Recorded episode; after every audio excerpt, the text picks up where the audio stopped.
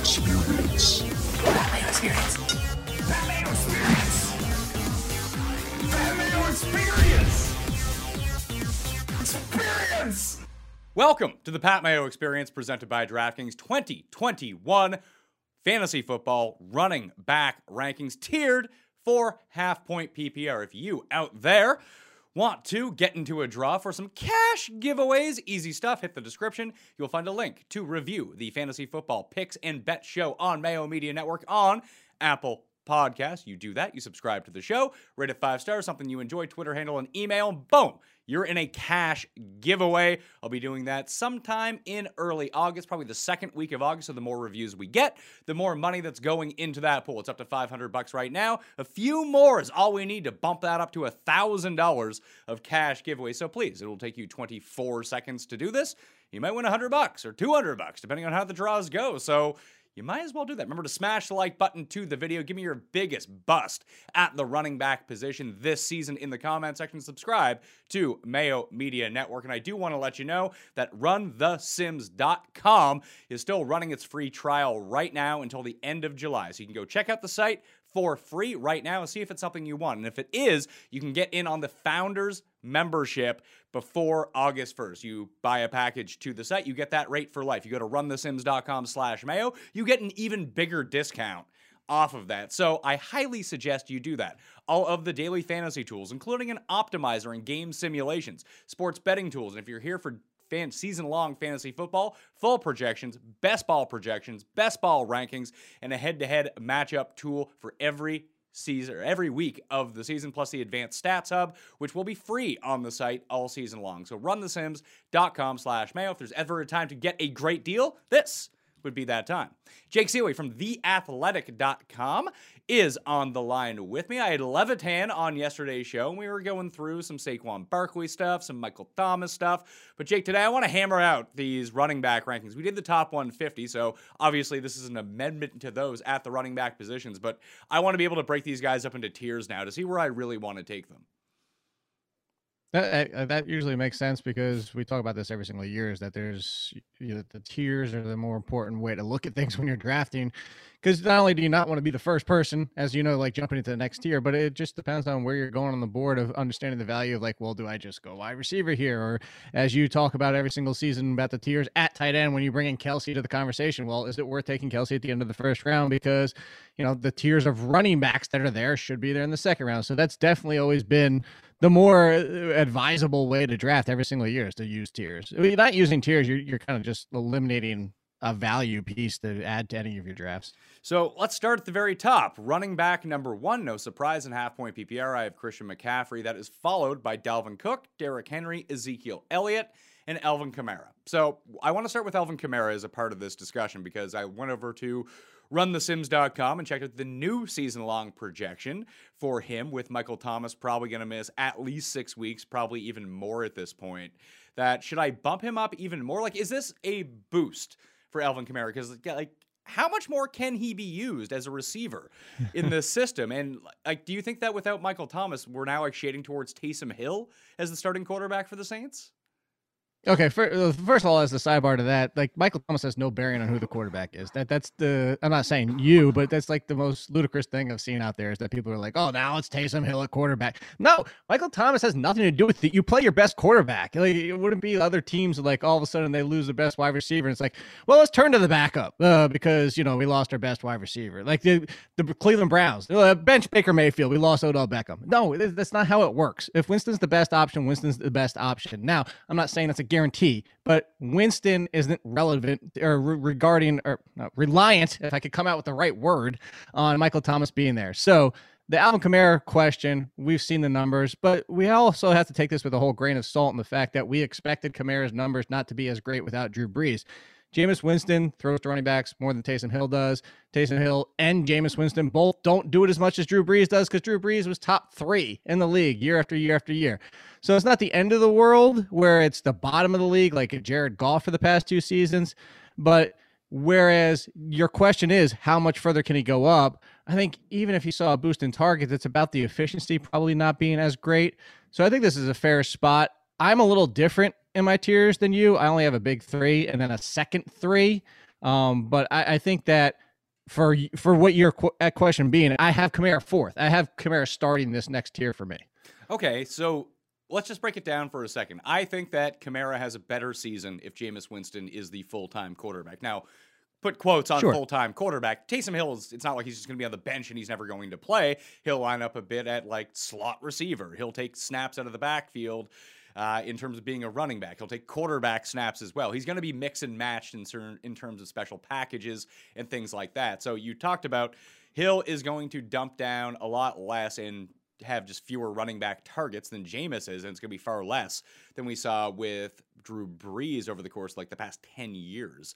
But with Hill, I also worry about the touchdown equity with these running backs as well, because if he's in the game, uh, not afraid to call his own number near the goal line. It, it's almost like we talked about in the top 150 show, and we talked about the Bills backfield where Josh Allen just he takes away from the bottom line of whoever is playing running back. Taysom Hill would do the same thing. So if he's like the goal line package quarterback, or at least he gets one shot inside the goal line just to throw teams off, I think that could significantly hurt the overall touchdown upside of both Kamara and Latavius Murray. Which uh, you know, again, don't disagree. Uh, I don't think you're banking too much on like, oh God, Alvin Kamara is going to go from 12 rushing touchdowns to six, mostly because Kamara gets his. It's not. It's not even like goal line rushes when Kamara gets his. So I'm not too worried about the touchdowns. You maybe you tick off two, maybe three at most over the course of the full season. But again, despite my point being about how you're going to get less efficient volume, it's still going to be volume. That's that's what we're going for here. You know, the pushback to go. I know we're not talking about him yet, but we'll get to Najee Harris. Is like Najee Harris, the offensive line isn't that good. I, I don't care because he's going to be getting 250 minimum carries. He's touching the ball 300 plus times. We want volume for, for all the things we want, and it's wide receivers too. All the things. Eh, hell, it's every position. It's quarterback attempts. We want volume in fantasy. Whether somebody's volume is more efficient and a better production than somebody else's, that's a whole conversation. And why do we rank these guys differently? But you're telling me volume, volume, volume. Alvin Kamara's volume is going up with no Michael Thomas. You know, they brought in uh, Chris Hogan. Chris Hogan's not going to be the answer. Tre'Quan Smith is probably going to struggle a little bit getting number one attention. So they're going to need Kamara, even if it comes at some lost touchdowns. Rushing wise, I'm not too concerned about it. I'm not, for me, I'm not moving him from number four. I agree with you. He can't go up. Like, he's not going to still touch that first tier, but I'm not moving him down either. I have him exactly where I had him when we did the top 150 show at running back number Yes. five. Actually, I may have had him at running mm-hmm. back number six and had Saquon at number five, but I cooled on Saquon a little bit. We'll talk about that in a second. The issue here for me is when we did the readjustment of the projections, and I might go manually override those because that's one of the tools that we offer at runthesims.com is you we have the entire spreadsheet there. You can go manually tweak the rankings to whatever you want. So when Michael Thomas went out, that left this gap in terms of market share of targets among all the receiving options on the Saints. So Michael Thomas was up around like a 27% share. He's now been lowered to around a 15% share as a baseline throughout the course of the entire season. I even think that might be a little too optimistic depending on the amount of games that he is probably going to end up playing. He's probably around like 10%. But a lot of that got funneled onto Kamara, so he's up around the 22% market share of the targets. And I think that's just too high. So that that Mm, yeah. assuming that's what happens, let's just play it with that baseline right now. That would put Alvin Kamara at 103 catches on 129 targets. I just don't think with Jameis or Taysom Hill he's going to get to that number. No, and it's not even that number as an entirety. Is I would say that number is too high, which percentage wise. Like so, for me, I'm actually a little higher than you are on Michael Thomas because I took out um six games to play the minimum or the middle. Uh, they said four to eight. Uh, six hits the middle, and then you also have that bye in there. So he's got a bye with a Monday night game. So he almost gets kind of a little bit of an extra time on top of that six weeks. And by doing that, I actually came out 16.2% of the target share, which put Alvin Kamara up at 18, not quite into the 20, because I still have six for Latavius, 15 for Tre'Quan, uh, seven plus for Marquez Callaway, and then Deonte Harris and Chris Hogan. I have Deonte Harris actually getting more than Marquez Marquez Callaway. Um, I think Deonte Harris could be an intriguing, like big, big play option that they might try to get on the field more. But anyway, that being said, is there's still going to be and, and oh the biggest one Trautman's up at 14% so i think that when you factor everybody in as you mentioned and you said your first reaction was that's too high I agree with you. I don't think Kamara even gets to 20%, whoever the quarterback might be, just because you're still, as much as this is arguably one of the worst wide receiver situations in the NFL now, you're still going to have a lot of targets going to the wide receivers and to Trautman and who knows, probably even Nick Vannett getting mixed in there.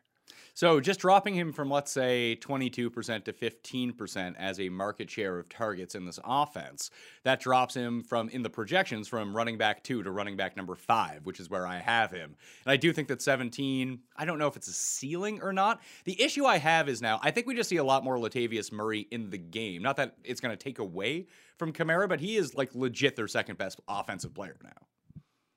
No, sure, for sure. Well, again, for the passing game, I, th- I think it's Adam Trautman. But yeah, no, in the passing game, but I'm just talking player. about like overall yeah. skill position player. It's Kamara by a large margin. Then it's probably Latavius Murray, and then it's kind of the rest of everyone else. Yeah, I don't disagree with that. So yes, I think you can see just more running the ball in general. It's going to be interesting. You know, Jameis Winston doesn't like to hand it off too much, so I, I, think, of course, you know, the call, the play is called or the play is called, but it'll be interesting to see how this works. Out. I don't disagree with you that Latavius Murray is the second best option.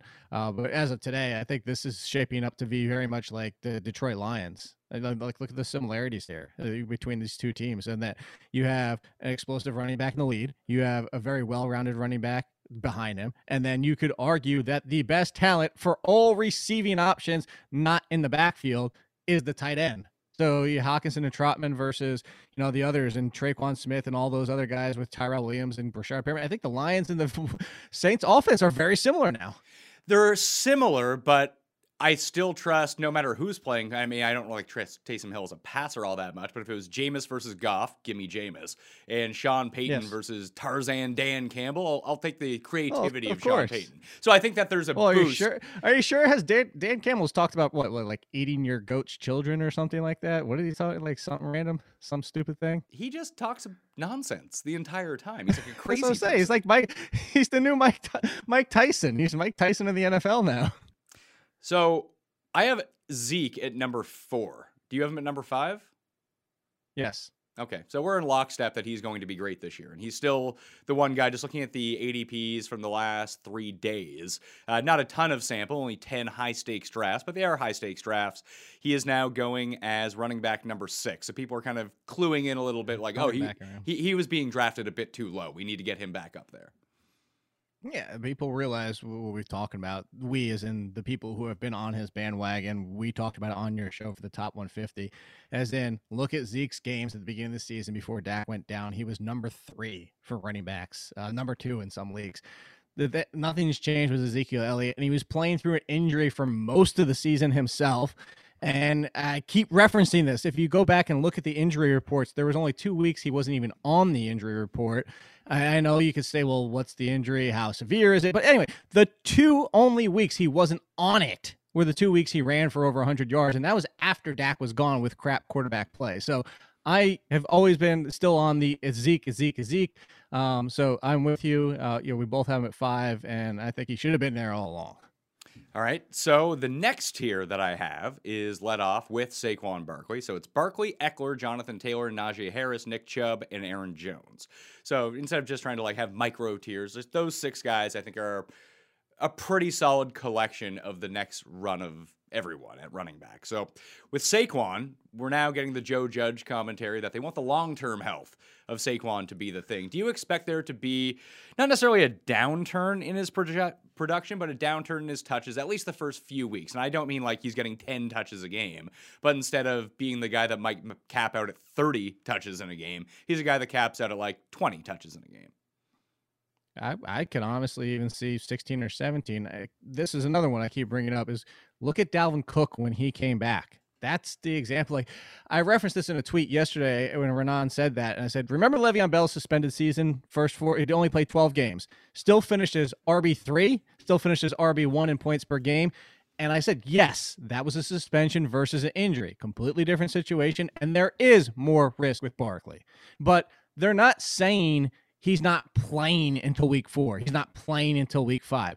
Said he's going to be brought along slowly. I don't think slowly. I don't think anybody's out there thinking slowly means he's not going to be 100% until week nine. Like it's just relax a little bit. This is smart by the Giants. They want to make sure he's healthy. So that's why I also bring Dalvin Cook into the conversation because look at what happened with him. When he came back, they actually pushed him a little bit too hard with the Vikings, but when they let him come back slowly, he started off with these mid teen touches, and then it took him three or four games, and then he was Dalvin effing Cook. Saquon Barkley, if you told me he was slow through that the entire month of September, and then he's Saquon effing Barkley for the rest of the season for 12 or 13 games, I'm still taking him. And that's why I said the one person that was still in that tier with me, he's still in the tier with with Zeke and Kamara for me because I know 100% Barkley for 12 games, plus whether it's Barkley or a replacement running back I get at the beginning of the year, is going to be top five talent wise. So now, if you want to say, I don't believe that's going to happen because of the Giants, that's another conversation. You're you're welcome to have that conversation.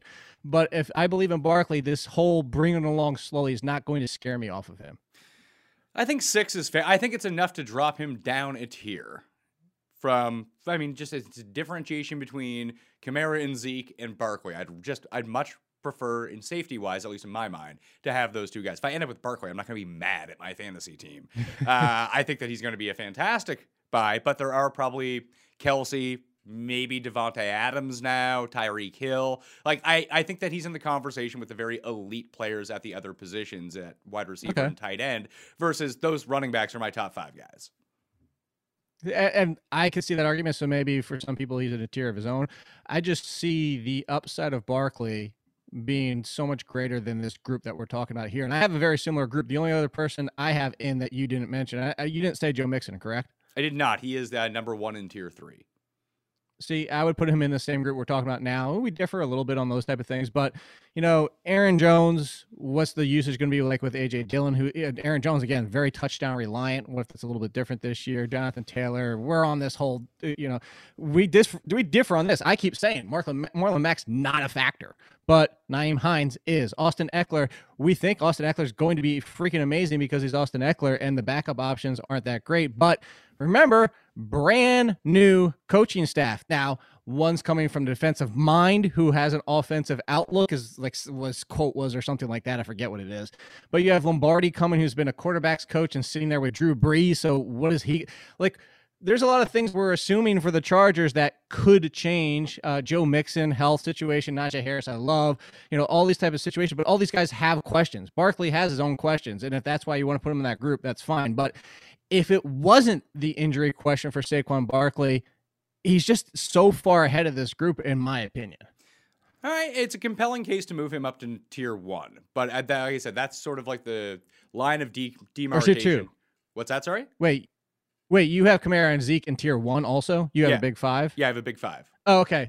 So I, I separated. I have three and three, and I know you said you don't want to go with the mini tiers, but I would just that's how I would separate them. Okay. Okay, I, I mean, I think that's a perfectly fair way to divvy up your tiers. People can make, you know, there, there's no standard when it comes to tiers. I'm just, I'm just trying to do this so I can figure it out because the way that the tiers get injected into the top 150, everyone's kind of a cluster. There are very few mini tiers inside the top 150, like we talked about. If you want to see the entire list of these running back rankings or the top 150 overall, you can check the description or comment section of this video. They are down there right now. So I would recommend going to do that if you just want to follow along with everything. And we're going to be talking about, let's say, bad things happen to Saquon Barkley. Does that make Devontae Booker a good play? Latavius Murray, these type of guys. Jake is going to be on fantasy football picks and bets on Mayo Media Network, where I already got you to subscribe to and leave that review. That is going to come out.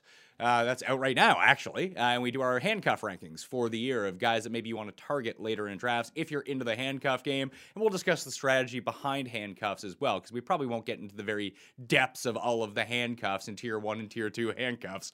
As a part of this show, we're just trying to hammer down what you should be doing at the very top of your draft. So after Barkley, I do have Ekeler. Taylor, Harris, Chubb, and Jones. We don't need to relitigate a lot of these guys, but I'm willing to go with the upside of Ekeler in half point and full point PPR just because if we do think that there could be a downturn for Kamara in terms of receptions, depending on who's playing quarterback. So if it is Taysom Hill, and like we don't know who the starter is, it's I agree with you. It's probably likely to be Jameis. But if it's not, you know, I didn't think they would play Taysom Hill this long anyway you, you might see a drop off and he might not like he might be around 80 75 80 catches instead of 100 which is a lot of lost fantasy points, even in full point PPR, even in half point PPR. And then Ekeler could be the one who steps in if we think that the offense. And there's actually something Cust pointed out on the last uh, fantasy football picks and bet show is that you know it you have to think that the offense is going to be upgraded regardless of how it works from Anthony Lynn. Mm, I don't know if it has. Again, you're talking about Lombardi. It doesn't actually have much of a pedigree of like positive pedigree because again he failed previously and then he was sitting there with new orleans and you can make the argument i'm, I'm just pointing out the the, uh, the devil's advocate side of it is what's there to really do? You're coaching drew brees. What the, okay that, that's a really tough job to do out there. So and again you're you're having a mind come from the rams and you know people like oh the next Sean McVay. We've also seen that not work out for a lot of coaches of being the next whatever and he was coming from the defensive side of things. So I don't know that it's necessarily much better eh, versus Anthony Lynn. Eh, like, eh, what are we assuming here of how it could be better? And I'm talking even specifically for Ekeler, not even Justin Herbert in this conversation. Is Austin Ekeler going to turn into a bell cow? I think you get him killed if you do. I think Austin Ekeler is perfect in the role that he's in, and that's what makes him so damn good. So, I, guess the question I, I'm coming back to you then, Pat. Like, where is it's going to be better? Like, do we get Austin Ekeler to a 18% target share because that's really I don't think the rushing is going to be much more. So that's where he would have to grow in the passing game, and he's already freaking elite in the passing game. So I don't know where you really can see where it's going to be better. I just think it, okay, maybe I phrased that incorrectly. I just think it can't be worse with the play calling than Anthony Lynn. Okay. Okay. So, so it's a uh, uh, pu- it's a push at worst, so, at least in my mind. So the way I have it divvied up, is I have a fifty percent rushing share for Ekeler of the team. Maybe that's a bit too lofty. I don't know. But I have a 17% market share of targets for him. So the big thing that kind of I kind of rallied back with when I was researching Austin Ekeler is over the past two seasons, he's gotten 15 touches, 13 times. Because, like you said, he's not necessarily a bell cow, but 15 touches is probably good for our purposes. And in those 13 games, when he had 15 touches in half point PPR, he averaged 18 points per game. The only qualified running backs who did that last season were Dalvin Cook, Alvin Kamara, and Derrick Henry. Christian McCaffrey obviously didn't qualify because he didn't play enough games. So, right. I just think that he doesn't need all that much more. That if he can get 17 touches a game, so let's call it 11 or 12 on the ground, five catches. That doesn't seem unreasonable in an offense like this. And hopefully he can get a few goal line touches. Like that's really where this hinges. Because if he starts getting goal line touches and he's their goal line back, then he's in the running to be a top three guy. I don't think that's going to happen, but I, you know, I can put in his market share of rushing touchdowns at like 30%. That's what I have him in it right now. And that's really going to kill his overall upside. But I just think he presents such an easy floor every single week that he's healthy. If they do try to lean on him as a bell cow, it will be amazing for three weeks until he gets hurt. So I don't really want that at the same time. But I can just get a healthy season out of him, 17 touches a game, you know, like 60 40 between rushing and passing. He, he's just going to be a stud running back that I just plug in every week. And he's a guy that doesn't need to score touchdowns for me to get value back on him where I draft him. And if he does, then all of a sudden we're to the moon with Austin Ekeler. sure. I guess that's a, a, very lot of ifs till we get there, but I, I think the ifs could get where he is top five running back. There's there's no question about Ekeler's talent and his ability when he's used properly and when he's used with the 15, like you said, over 15 touches in a game. I agree with you is that you don't want him at 20. I don't like, you know, I, I, as much as we're lauding Austin Ekeler, I don't know if it's eh, again now before everybody's like, oh my god, I can't believe you compare the two. I'm comparing the two for a reason. Ekeler is definitively 10 times out of 10 the better talent than Lamar Miller. But I bring up Lamar Miller as the example of the time because people were pounding the table to give him more touches. Look how good he is. Why don't the Dolphins use him more? Blah, blah, blah. And then he gets more touches. And what does Lamar Miller do? He puts up the same numbers in a less efficient way. So it's not that he got better. It just took him more touches to do what he was doing already. So I, am with you in the fact that it's not even the 20 touches. He gets killed, as in, like, oh my God, he's going to get hurt. He can't handle that. Like, even if he stays healthy, is he built or you know is his game even built for that so i think the 15 to 18 is the very nice sweet spot for Ekeler and honestly i'm with you if it leans towards 17 or 18 two touches per game doesn't sound like a hell of a lot but two touches and another 34 opportunities over the course of the entire season and then yes he could be pushing that top tier The only pushback I would have, I, I, understand your Lamar Miller point about the efficiency versus volume, and he was just a more effective and efficient runner on fewer touches. Maybe it kept him spry throughout the game. I, I really don't understand how that worked between Miami and Houston at that point when he just became the same guy on twice as many touches. It's not that with Ekeler because the one thing with him is I just think that his role in the passing game is just so solidified that Miller didn't have right. like he caught passes obviously, but so much of Ekeler's fantasy value is predicated on what he does in the passing game. And if you added the extra two touches per game in the receiving game, all of a sudden now I don't think it would really be the wear and tear that we're looking for in terms of two extra carries a game, where he's just getting you know completely annihilated running up the middle, and it also is just far more valuable fantasy wise. So, are are you kind of campaigning that you might consider Austin Ekeler on your top tier?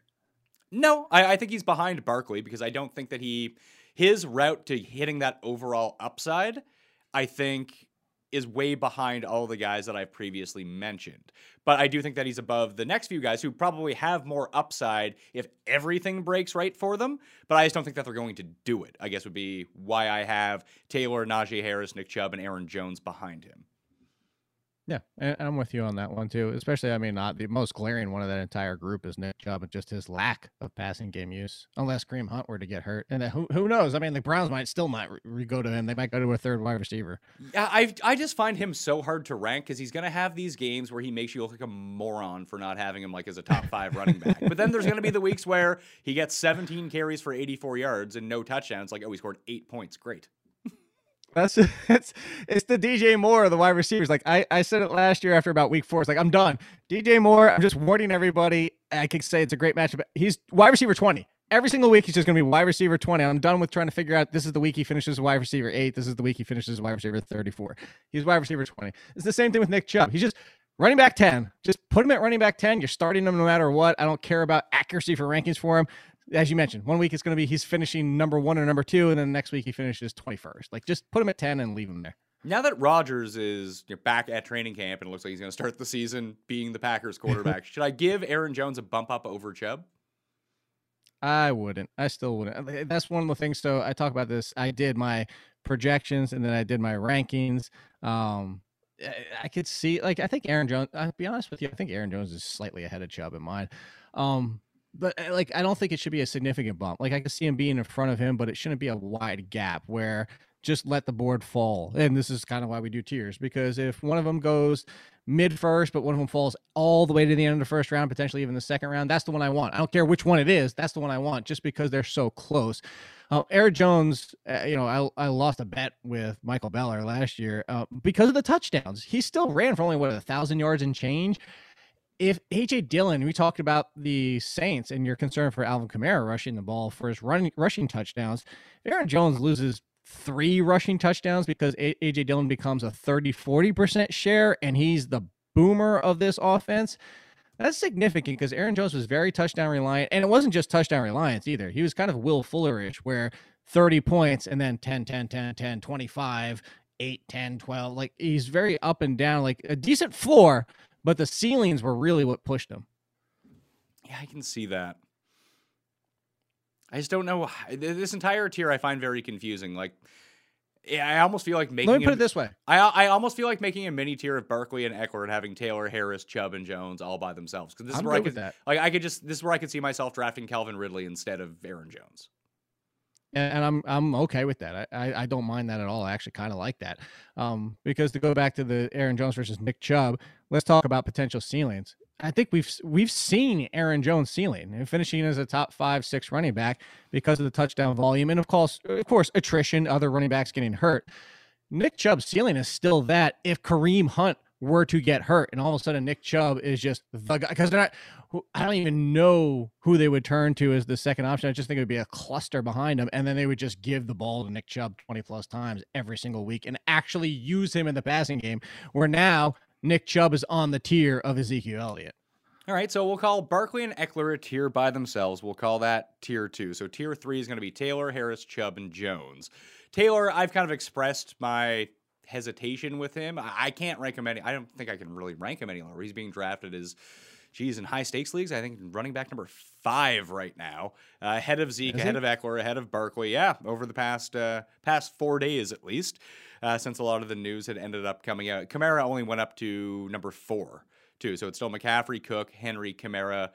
Taylor, Zeke, Ekeler, Barkley would be the top eight and how they're being drafted in high stakes formats at the moment. But the news of, I mean, I, I brought this concern up with you. I know you laugh at me. Everyone laughs at me when I bring it up that Marlon Mack is back at 100%. And like, as long as he's on this team, I still think that he's going to get touches. Not enough that you want Marlon Mack, but enough that I think that it just, you know, we have to make a checklist between these elite running backs of what brings them down, what brings them up. How do they hit their upside? How do they hit their downside? And ta- part of Taylor's hesitation, as you brought up, the, the more pressing concern, I mean, I think it's twofold. One, you have Nyheim Hines, who's going to be used a decent amount. He's going to be used in the right. passing game. And I think that Philip Rivers not being there, just blood dumping down to running backs the entire time, is also going to be a bit of a downtick for Jonathan Taylor and Hines in the passing game. But just with the way that I've seen Frank Reich do everything as it pertains to running back, even when he was the OC in Philadelphia, like he likes to divvy this up that you start giving Mack five or six or seven carries a game just to keep people fresh. It just really hurts the ceiling of Taylor to get there for you. That is my hesitation about having Marlon Mack come back, because I, I still think that all three of them are going to be used. I think that's what Frank Reich wants to do in this backfield. Yeah, but all these coaches want to do something until it forces you a different way. You know, for the longest time, Andy Reid was somebody who loves to use mostly one running back 60% of the time. And then last year forced them another direction. You you know, Clyde Edwards-Helaire off to a slow start, especially near the goal line. They bring in Le'Veon Bell and ends up being this cluster. Uh, you talk about right. You talk about Doug Pederson had that uh, misnomer for him for the longest time, and then Miles Sanders changed it the one year because Miles Sanders was that damn good. Obviously, it involved an injury too, but some of these things, situations change. Like we talk about, we're going to get to the Patriots. I think that situation is changing where coaches sometimes adapt to who they have on the team and things change with the offense.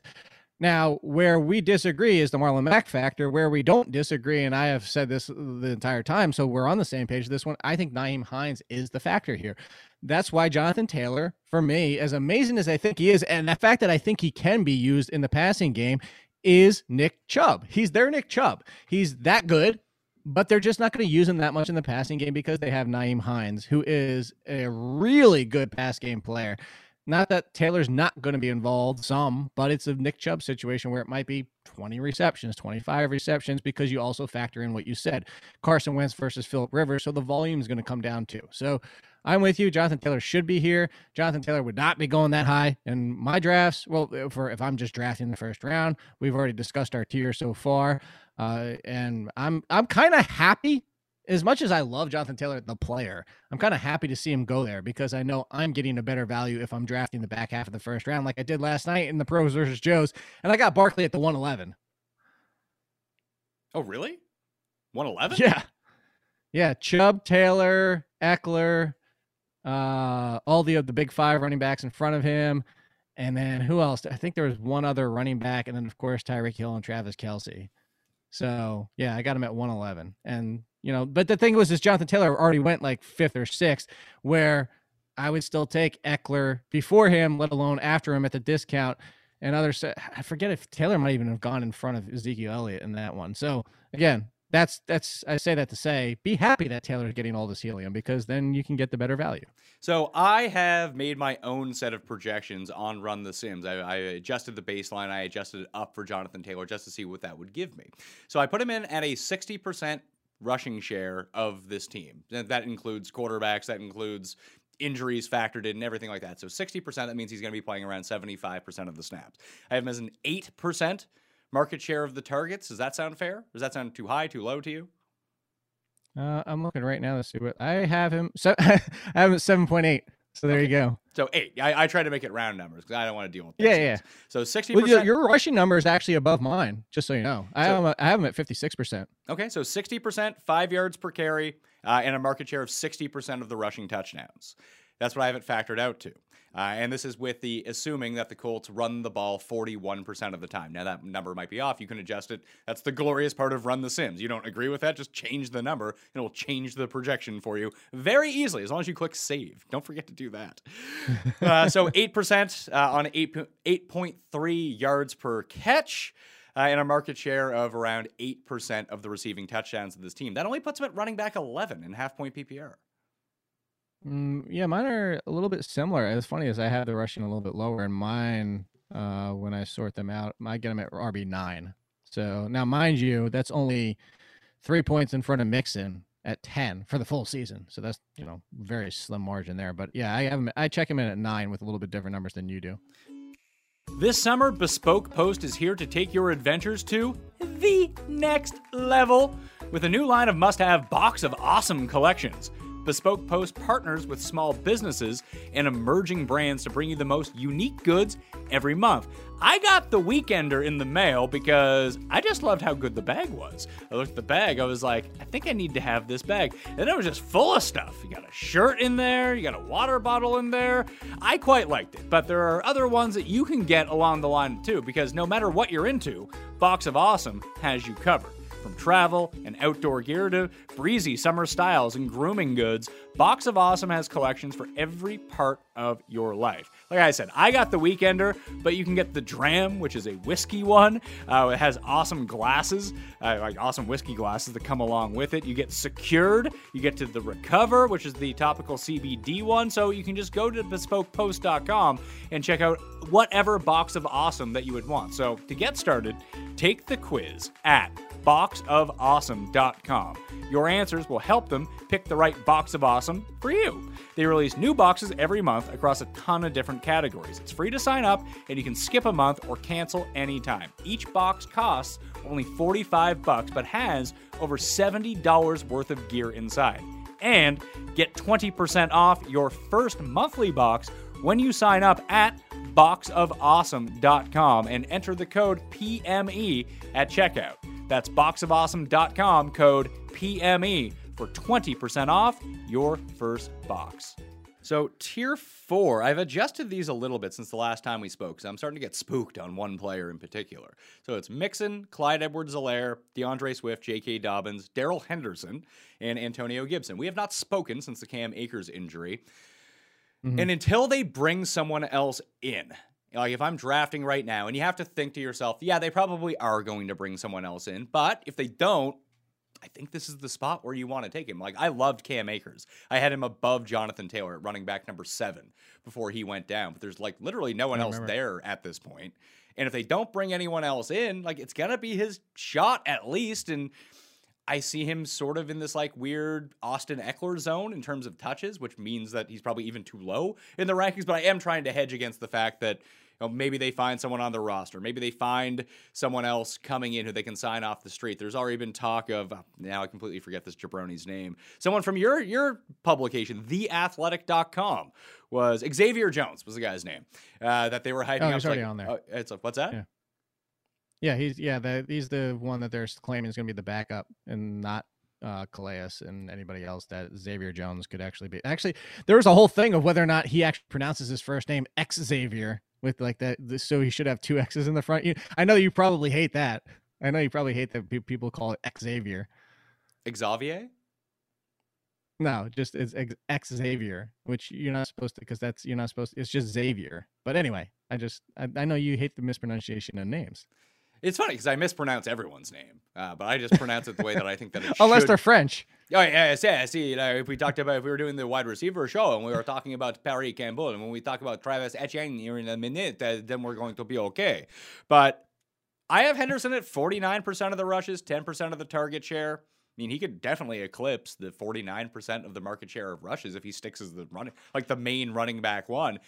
And that still puts him at running back number 15. Like, I, I, think if you like Cam Akers and there's no one else there, why wouldn't you like Darrell Henderson? And I, am looking at the ADP right mm-hmm. now, and people are just so scared of the situation, it seems. He's being drafted at running back number 25 behind like Myles Gaskin and Etienne and Josh Jacobs. Like, I'd rather just roll the dice on Henderson. Maybe I can get a nice discount on him where he's going. And you can just look at ADP versus the rankings and be like, oh, I can wait around on that guy. But I do think he's someone you want to get. Yeah, I actually I took them in both. I took them the pros versus Joes, and then that Rasball one as my third running back. Because I'm like, screw it. I mean, I'm taking him here because everything you just said. I'll reference Emory Hunt, who you know we texting about this situation. And I said it's funny that you know everybody's hesitant on Darrell Henderson. while they were just a few weeks ago so excited that he's one of the best backups and one of the most overlooked backups in the NFL because he's so talented. People forget that he's talented, blah, blah, blah. And now he's thrust in this situation. All of a sudden, people are like, "Well, I don't, I don't know. It might be Xavier Jones. It might bring somebody else in." And it's what he calls it: smooth brain thinking. Like it's just smart dummies. Like just go with the obvious answer. He's the most talented running back. The only question with Darrell Henderson has been injuries. Now, granted, that's significant. He's dealt with a lot already in the beginning of his NFL career. I reference Leonard Fournette all the time. Dealt with injuries in college the first two seasons, injury, injury. You're injury prone until you're not. Everybody's injury prone. It's the NFL. You can get hurt at any single time. Do To really think Saquon Barkley was going to blow out his knee? Um, so it could always happen.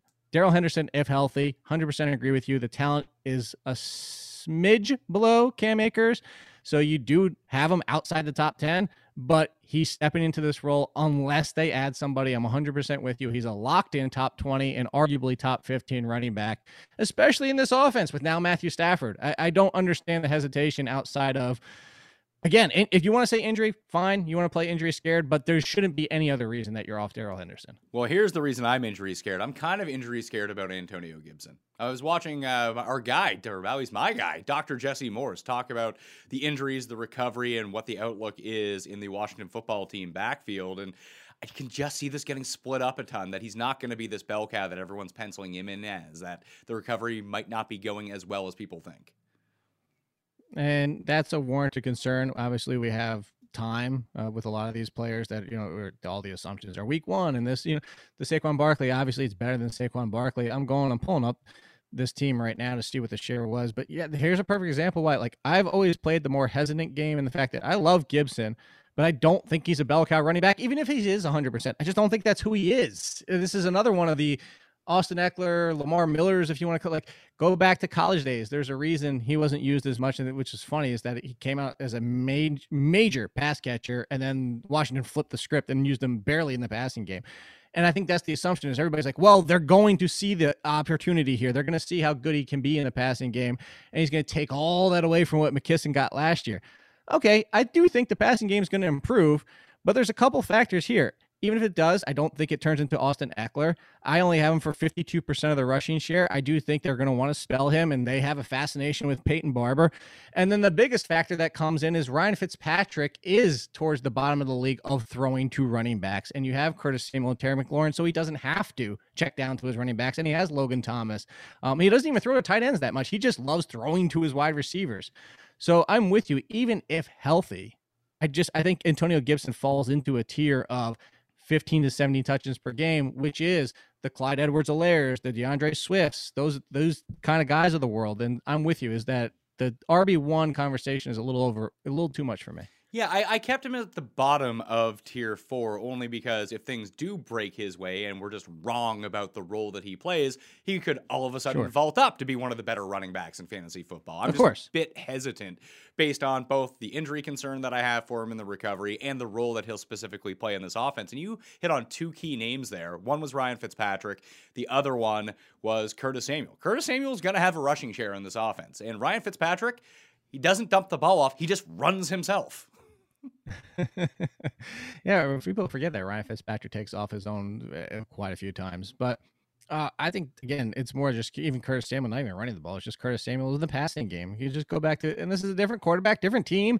Uh, different situation than last year. Uh, McKissic, you know, if like, is McKissic just going to get tossed aside? I mean, I don't think McKissic's going to see the workload he saw last year, but at the same time, he's not a slouch that you're just going to dismiss and all of a sudden he's done for. Unless maybe he hits the Theo Riddick type wall and he's just a non-factor, and that's where you bring up the upside of Gibson. Is all of a sudden if he is catching 60 passes this year. Then Antonio Gibson, yep, top 10. We that's where he deserves to be. But all these factors in are why you do tiers and why you bank in the risk value is you don't want to. Uh, I'll reference something Brandon Funston says on our, on our podcast a lot.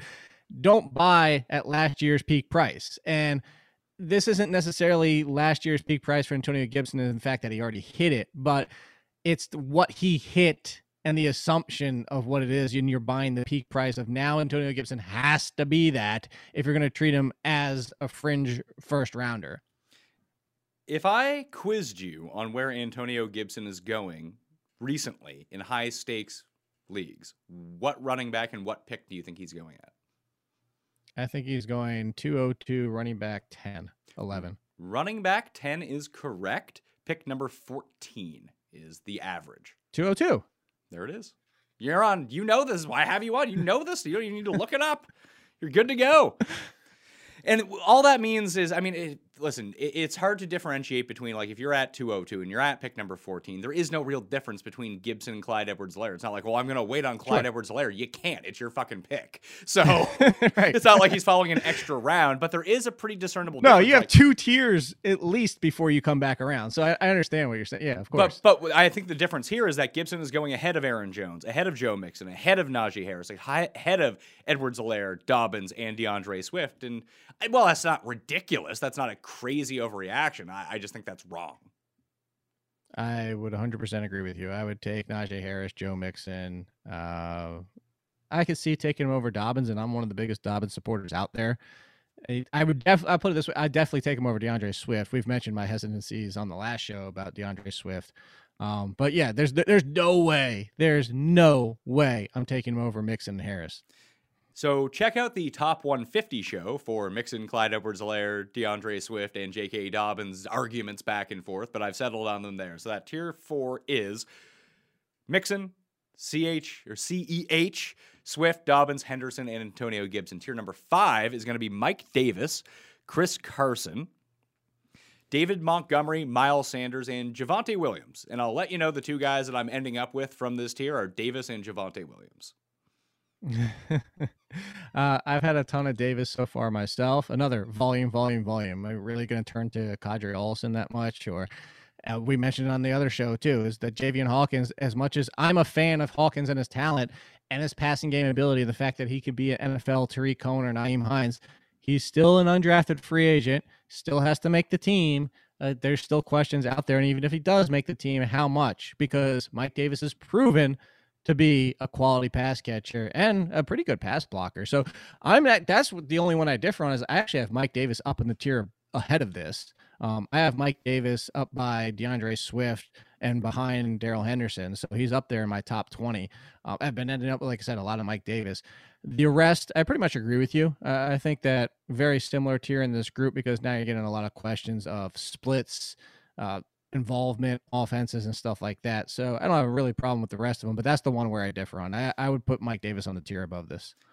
I think I'm comfortable with him here, just especially versus his ADP, because he is not being drafted highly at all. He's being drafted at running back number 26.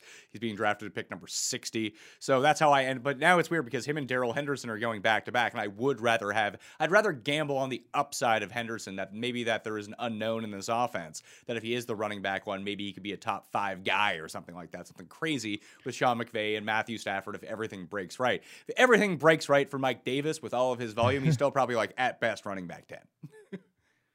Eh, yeah, but running back 10 is pretty damn good. I, I Uh, agree. I, I, I have him at, I have him at running back number, let's see, 5, 11, 18.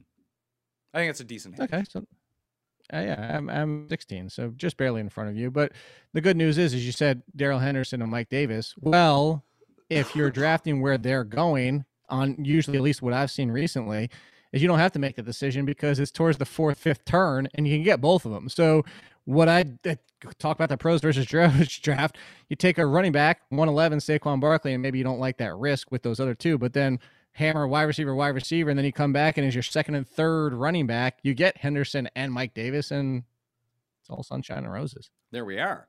So I don't know what to do with David Montgomery because either he's in a supreme value or he is like wildly overvalued.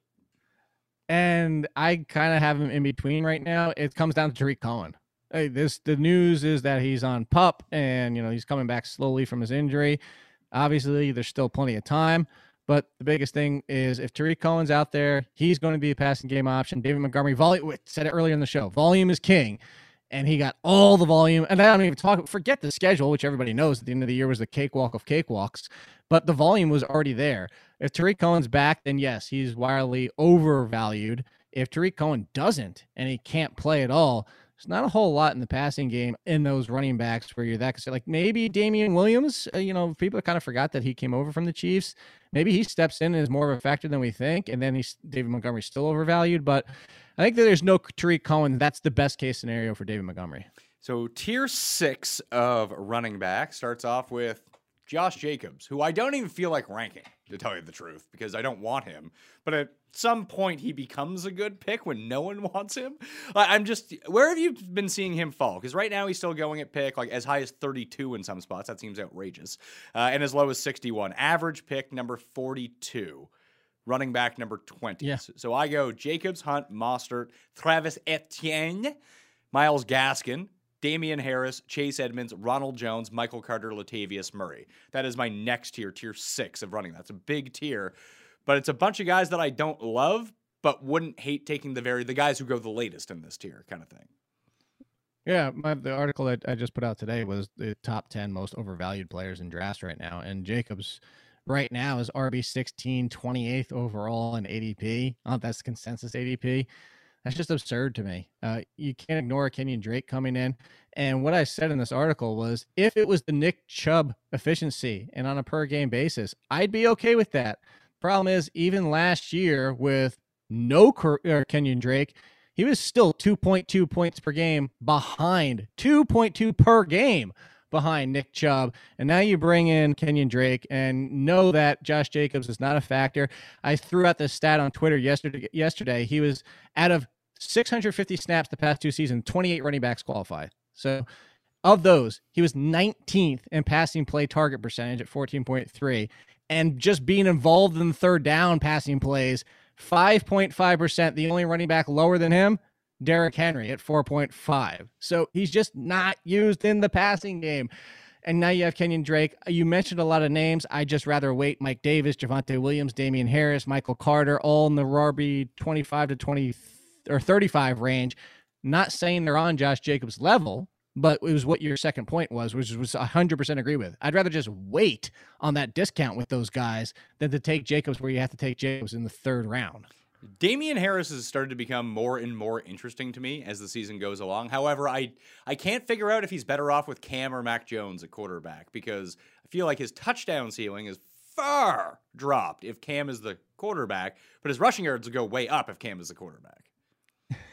yeah, I think it's all set. And I think you just put out why is yes, you're going to have one go up while the other goes down.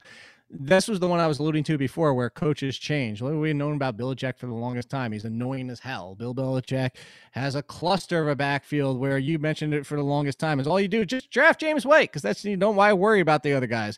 Then you have your infrequent seasons where it's okay, you got LeGarrette Blunt for dirt cheap nothing, and all of a sudden he runs for 18 touchdowns. But nobody was planning on that, and that was kind of flukish in its own right because the rushing rush, it was an absurd rushing efficiency. The rushing yards don't even offset what those rushing touchdowns were. So I say all that to say Damien Harris is something he hasn't had in a while. You have to go back to, uh, I was trying to remember another show yesterday, and somebody finally found the name while we were searching there is Robert Edwards. I said the guy who blew out his knee on the sand. Robert Edwards, Laurence Maroney. Those were the days where Corey Dillon, where you actually had somebody in the Damien Harris where he doesn't telegraph what you're planning. They don't always pass when James White's on the field, but it's the majority of the time. They don't always run when Sony Michel is on the field, but they do the majority of the time. If you can just disguise the defense and the defense just doesn't have to limit their play opportunities of what they're going to put out to stop just a little bit, it's advantage offense. It's advantage Damien Harris and what he can bring to this offense. So I agree with you, up, down, offsets, but I have Damien Harris higher than RB 33. I can tell you that much. Damien Harris is RB 27 for me. I would take him around Etienne and Javonte Williams and Michael Carter. I think that's the range of those similar type of running back upsides I see. Ah, I have him at running back number 28. The one issue with him, and maybe if he sees the field more, then this will become more of a factor, and this is where Mac Jones could actually help him, is I don't think that when you don't have Christian McCaffrey in the backfield, Cam's not really the check down king thrown to running backs. He does throw more than people realize, but yes, it's not it's nowhere near if it's not Christian McCaffrey. Yeah, so I, I'd really like I have him as an eight percent target share out of the backfield. Like if he could just be better than Chubb and Josh Jacobs out of the backfield in terms of receiving, like consistency week to week, you could give him like three targets a game. Just having those two easy catches really goes a long way to stabilizing his floor. But this could be touchdown central. Like, do you believe in any of the other New England running backs? Because it seems like Sony Michel's treading on thin ice here with actually being on this team. And then Yeah. Stevenson would really be the one to worry about as it pertains to Damien Harris. Like James White's James White. He's just going to do James White things. That's not really similar to what Harris does or what Stevenson does, at least in my mind. No, Stevenson is a lot like LeGarrette Blunt, but he got put on the pup, which actually makes Sony Michel more likely to make this team. And I actually thought Sony Michel was a potential cut casualty. So, uh, you know, whether or not Michel still makes the team, you know, maybe Stevenson helps, and Stevenson's just not even ready for this year. And if all teams, or you talk about any of them, that you miss a lot of the preseason and then you don't even get an opportunity because of it, uh, okay, Damien Harris. Oh well, that happened to him with with Bill Belichick. So I say that to say Sony Michel might have a way to still stay on this team but I wouldn't be concerned about him at this point. Sony Michel, even coming out of college, was had some similarities to LeGarrette Blunt, just a heavy runner that you know doesn't do anything in the passing game, and actually being the heavy-legged runner is what got him these injuries and those knee problems, as Emory pointed out to me when he was being drafted. Um, so yeah, I, I to answer your question, I don't really have much of a concern for Sony Michel. I think Damien Harris has the most clear upside, and people all just so quickly love to forget things they were saying about players when Damien Harris came out of college, it was, oh my God, could he have just landed in a better spot? Because look at how talented he is. And then he gets stuck, you know, injuries off to a slow start, and people just want to throw them away. Last tier that we're going to cover today, and we'll go more on this on the Fantasy Football Picks and Bet Show up on Mayo Media Network. Subscribe now for more chats between Jake and I. And really, this is a handcuff range, a backup range, but it just goes Gus Edwards, Trey Sermon, Kenyan Drake, AJ Dillon, James Robinson, Melvin Gordon, Tony Pollard, James Conner, Zach Moss, Alexander Mattison, Jamaal Williams, and Leonard Fournette. That's sort of the next little tier, maybe even too high for Fournette because I've kind of staked into not that I want Ronald Jones, I just think that Ronald Jones is going to be better than Leonard Fournette. The one name I want to break down here before we get out, though, is Trey Sermon because everyone's just like, hmm. I think they're enamored with him being a rookie, the potential of San Francisco running the ball so much, the easy schedule at the beginning of the season, and they really haven't done gone back and done a deep dive to see how Kyle Shanahan has treated rookie running backs over the course of his career. Like, I think you'd be crazy to draft Sermon over Mostert right now, and that's how people are drafting. Yeah, so there's a couple things that come into play here. Um, I had since the draft, you know this, been one of the biggest Trey Sermon supporters, and then like if you look at this backfield, he is the most talented running back in my opinion, just top to bottom. I 100% also agree with you is that even though he is the most talented, even though I think he could push for the lead, and I'm not even getting to Shanahan yet, which I agree with, by the way, is if he pushes for the lead, it's still the San Francisco backfield where now, yes, this is like the Patriots situation, and it's not a different situation because they still have Mostert. They still brought in Wayne Gallman, even if he gets cut. They still use Juszczyk at touch. This is an offense that really isn't going to change because it's not like a Damien Harris versus a lot of injuries and a lot of one-dimensional players. This is a lot of multi-dimensional running backs and a lot of talent in this backfield where they let talent go just to clear things up. Um, I think that I'm with you in the fact that Trey Sermon has a lot of upside, or just with people in general. I love Trey Sermon and this opportunity, but I still have Mostert eight spots in front of him because if Mostert is healthy, he is the guy from day one. And that's the Shanahan factor of you need to prove yourself.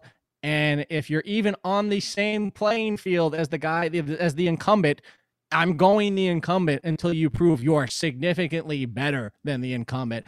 And then to go back to my first point, even if he is, Mostert's not going to die and go away. Wayne Gallman's not going to be never involved. Like there's still at best case scenario. Let's say Sermon had the job it's probably still 50% with the other four options splitting up the other 50% that, themselves? That, I think that is the key point to him being overdrafted right now. Because even if Mostert goes down before the season with a season ending injury, it's not like, oh, 90% of the touches go to Trey Sermon. That's not just right. not going to happen. So, unlike guys like Latavius Murray or Tony Pollard or AJ Dillon, even for that matter, that where if the starter gets hurt ahead of them, you pencil them in for, oh my God, now they're going up to you know playing 75% of the snaps, 80% of the snaps. They're just always on the field. They're going to monopolize the goal line. That's just not going to happen. No, and I hell, I didn't even bring up Elijah Mitchell, who, if on the team, is arguably the best pass catcher of all of them. So, you know, again, it's just this is Kyle Shanahan, it's good and bad. Kyle Shanahan turns every running back he touches into gold. That's the only that's the only reason we even know who the hell Jeff Wilson is. Jeff Wilson wouldn't be a factor on 29 other teams, but Kyle Shanahan is that good at turning running backs good. Uh, but you know, it's just too many options that he likes to use, and he makes them all good. So it's a good and a bad thing at the same time. Is you know you're going to get the best out of any running back that he uses, but at the same time, he's just not going to lean on somebody hell, you, you, you threw out the number as kind of a joke. He's just he's not even going to go to somebody seventy percent of the time unless he was finally down to two options in Juszczyk. Like if it was down to Trey Sermon, Elijah Mitchell, and Juszczyk, and everybody else was hurt or off the team, okay. Now now we're talking about top fifteen running back, clearly, potentially even top ten running back. But I just we we rarely ever get to that, and even when we have, it's been only about a week or two until he found somebody else. And the biggest X factor with all of this, that if Trey Lance ends up starting at quarterback at some point, he's going to not necessarily monopolize a lot of that rushing share, but he's definitely going to eat into an already thin market share of these running backs anyway. oh, you mean the next Josh Allen? Yeah, Yeah. of course. He's Yeah. gonna, I mean, at least that's the one thing we can definitely count. He's going to be like Josh Allen when he starts. So the, the passing is a big question mark, but he'll be in that facet. He will be. Yeah, I actually put in just to kind of fuck around with the projections a little bit. I put him in as if he was the starter from day one and how that would affect everything. And I gave him an Mhm. 18% market share. Um, and he would end up as quarterback 12. I think that's pretty conservative based Wow. on some of like the other numbers that I have in terms of like average depth of target and how many yards per carry he's actually going to rush for and how many touchdowns he throws. So I, it's if Trey Lance starts from day one, I think you want to have him on your fantasy team. Mm, I, I still don't know that. I don't want to say I want him. I think that's still even a little high just because if he is, let's say he is the next Josh Allen. Let's remember how bad Josh Allen was throwing the ball. Sure, but Josh Allen, I. I still think in his rookie year was like quarterback 10. I don't think he was that high. I think he let, was. let me pull it up. Because he did I'm he gonna- start right away? This is. Did Josh Allen start right away? I don't think he started the full season. So if we look at him gonna on a check. per game, I feel like he was That's what I was going to say. just Points the, per game. Just the rushing was so good. Like I, I no, would he al- was Q, QB 18 on points per game with Philip Rivers at 17.2. 17.2. I, I'd be curious to see if there was a split between his like first set of games and then second set of games that year. Well, his third game, he had 27.7 points. Oh, that was the went, was that the Minnesota game? Yeah, that's a good memory. And then he went 1.9, 9.2, 5.4. If you want to take week 12 through the end of the season, 26, 26, 18, 20, 12, finishing at New England. Uh, if you include week 17, he put up 40 on Miami in the week 17 game. So he got better as the season went along, fantasy wise, as a rookie. Sure. But again, even so, like even that second half, okay, now you get now you probably to your point get him about QB 10 or 12 somewhere around there. I wouldn't say you wanted him there for the entire season. No, I think if you draft Trey Lance and you know he's the day one starter, You're that nuts. news comes out, I don't think you want to be like, oh, this is the one quarterback that I'm rolling with, but he's still going late enough that I think he would be a valuable piece to see kind of how he matures, understands the system, and what he starts doing fantasy wise. Because if he's running like 15 times a game, you're gonna want him. Well, here's the question I have for you. uh, Like, and we're talking running backs today, but just you threw out the question kind of in my mind, I should say. You planted the question in my mind. If you're drafting today, do you even take Lance as your last pick to stash him? Because you know he's essentially a multi-week stash. Because even if he's the week one starter, you're not going to be able to use him until he gets rolling. At best case scenario, what week four, five, six, somewhere around there. I, I think it depends on your league, to tell you the truth. How many bench spots, how much of a premium is placed on quarterbacks. Because in a one quarterback league, he's someone that I would want to eventually scoop up uh, if I knew that he was becoming the starter. But yeah, day one, I think he'd be worth a bench stash rather than. I know you can make the argument of how you want to construct your team, but if I had, let's say, Jalen Hurts or something like that, uh, maybe I would put him on the back end of my bench. Or if I had someone like Matt Ryan, I was like, well, Trey Lance probably has more upside than someone like Matt Ryan, but Matt Ryan's someone I know that I can play every week. Matt Stafford, Well- Tom Brady, that kind of guy. But if I'm just shooting for the course. moon when it comes to like my quarterback position, someone like Trey Lance, someone like Justin Fields, like those guys would be the ones that I'd go out and target. And I completely agree for that roster construction. The reason I asked the question is because this quarterback didn't go, and I would take him every single time versus stashing Trey Lance because he could be not only the week one starter, but the starter for the entire year. And also, oh wait, he finished as a top five quarterback with 30 interceptions. If you know where I'm going, I take Jameis Winston before I thought about Trey Lance, and yet I would say eight out of the ten drafts I've been in, Trey Lance goes before Jameis Winston. I think I would take Trey Lance over Jameis. And the reason being I'm is that I that. think that Taysom Hill is going to play enough of a factor that in I, I just don't want Taysom Hill coming in near the goal line and stealing touchdowns away from Jameis. I just don't want to see it happen. That would just fucking kill me. I think that would also kill the Saints. I I, I, ho- I hope I hope I'm right, Hey, they, they took the ball out of Drew Brees' hands. You don't think they're going to Well, hesitate no. to, to Drew take it? Brees took the ball out of Drew Brees' hands. Drew Drew Brees' arm wasn't didn't deserve to have the ball in his hands at that point. Drew Brees was living off being Drew Brees at that point. But they've been, they the Saints did it the last two seasons. Like I just think that they are And so his, his arm's been toast. Sure, but Sean Payton loves Taysom Hill. He's going to find a way to work him in. I don't disagree there. Something, and if it is goal line, like, and not I would say every goal line snap's going to Taysom Hill, but if we run three plays from the four yard line, and then on third down, if it's not a touchdown, Taysom Hill's in. Like that's a huge equity hit to the fantasy points of Jameis Winston. Sure. I, I, like I said, uh, I just I'm I'm hoping that like things aren't that. uh, What are we gonna do? The Steve Spurrier offense? We're gonna rotate quarterbacks in the NFL? Just it just seems it's so nonsensical. But I'm not saying I'm not saying it's a zero possibility. All right. Jake Ciely. Follow him at, at All In Kid on Twitter. Check him out at theathletic.com and on fantasy football picks and bets on Mayo Media Network. You should tell people that you have a new show coming out. Yes, starting to well, I was gonna say tomorrow, but it depends on when you watch this. So, what is tomorrow's date? Uh, July 28th. This is the launch edition with your good friend and mine, Chris Meaney.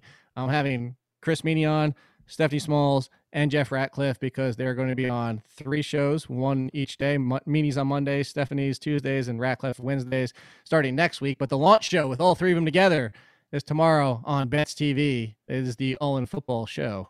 Yeah, Bet, show. Bets TV on YouTube if you want to check out Jake's brand new show. I'm very happy for you. I'm excited for this. Thank you. Yeah, I, I- appreciate the conversations we had on the side about these things. Yeah, of course. And it doesn't mean that Jake is not going to appear on the Pat Mayo Experience every week, breaking down my rankings. Oh, but darn. but now I know you couldn't get out of that one. But now you have a full spot for him to unleash everything video wise that you can see. So go over to bets.tv or bets TV on YouTube and check that out. Also, join runthesims.com. Jake, what, what, what would you prefer they put in? Code Mayo or code what? Mm, code. Oh, for, I would say put in code ranks. Code ranks. we always talk. Yes. So uh, runthesims.com slash ranks or code ranks will get you a discount. And if you sign up before August 1st on all the stats, all the tools, no one's giving you advice on the site. They're customizable tools and projections that you control the inputs to if you want to, to make life easier on yourself. If you're someone who values research and doing your own research, then runthesims.com is where you want to be. Get on that founder's rate before August 1st when the prices go up. Lock in that rate for life. I can All right. testify. You can test. Oh, you testify, right? Testify. Woo. So you've been enjoying it? I just raised the roof. Yeah, I have been. It's fun to play with, and yeah, like I've played with yours versus playing with mine, and kind of going back and forth between the two. But just enjoy. I'm a. I. I'll tell you 100. percent I'm going to be using it for DFS this year. Yeah, yeah. Well, I mean, that optimizer it comes preloaded, and then you can tweak it around. The big thing that's not released yet is the game simulations. That's going to be so huge, especially like even for season long fantasy. Like, oh, do I want to start this guy or this guy? Well, let me run each of these games a ten thousand times and see what the median outcome is. Or maybe I'm down by twenty points, and I need to see who has the most upside. How often do they get to their ceiling? Oh, it's eight percent of the time for this guy versus two percent for this guy. Well, I mean, that's four times as often that they get to twenty three fantasy points or something. Like just having that empirical data and running simulations that you get to program about how you think this game is going to go. I just think that stuff is super valuable for one thing in making good decisions, but it also puts the onus on you that like, hey, I'm not just subscribing to Pat's site and Pat's telling me what to do. No one would fucking want that. But the fact that you can control everything and just kind of guide the system to how you think the game is going to go, A, I think that's fun for one thing, and it's the only place that really gives you control over those things. Well, that's uh, why I laughed is because well, now who they have to blame if they can't blame you and me? You got to blame yourself. That's going to be tough because we've provided the tools to make allow you to make the best decisions for yourself. And frankly, after doing this for over a decade now, that's really all people want. And that's really what it is. They, they want to play with them. Like I said, I you know I did the customizable cheat sheet for the athletic, and that's the biggest thing is they just want to be like, yeah, you're dumb. This is what I'm putting in. Haha. Yeah. That's, that's what they want. But that's that you know everybody's super knowledgeable these days because there's just a wealth of information out there. So if you think you have an edge that you don't want to tell anybody else, put it in. All right. at All In Kid at the PME for me. You can check out the top 150 list and show in the description. You can find the running back rankings up on DKPlaybook.com and check out fantasy football picks and bets with Jake and myself going over the handcuff, ranking some of our favorite season long yardage props over there as well. Thank you all for watching. Smash the like on the way out, and I'll see you next time. Experience! Experience!